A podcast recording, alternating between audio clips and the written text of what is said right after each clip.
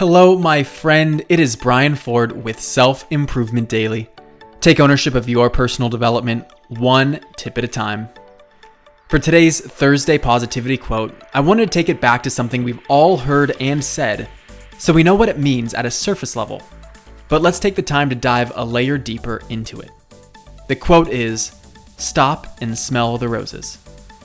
The general idea is that sometimes in life we go too fast to notice the beauty around us. We're too busy doing that we don't always take the time to be present with the things around us.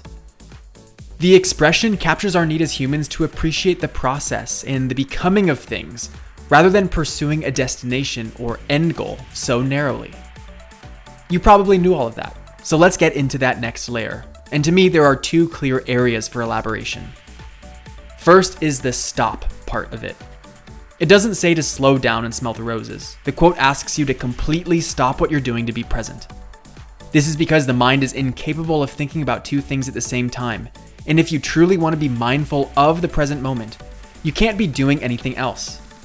This is where reflection and mindfulness practices, and closing your eyes to limit sensory stimulation, can come in to help you achieve that focus. The second piece to elaborate on is to smell. Smell is a verb, it's an action, and actions are things that you need to choose to do.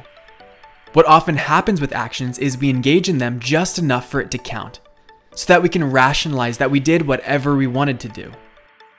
In this process of mindfulness and reflection, you can't go through the motions. You can't do it at half speed, because then you'll miss the value of the mindful pause.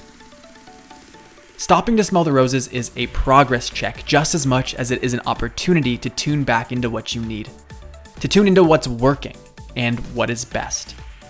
When you seek beauty, you'll find it in everything, and I encourage you to give yourself an opportunity for a focused pause more often.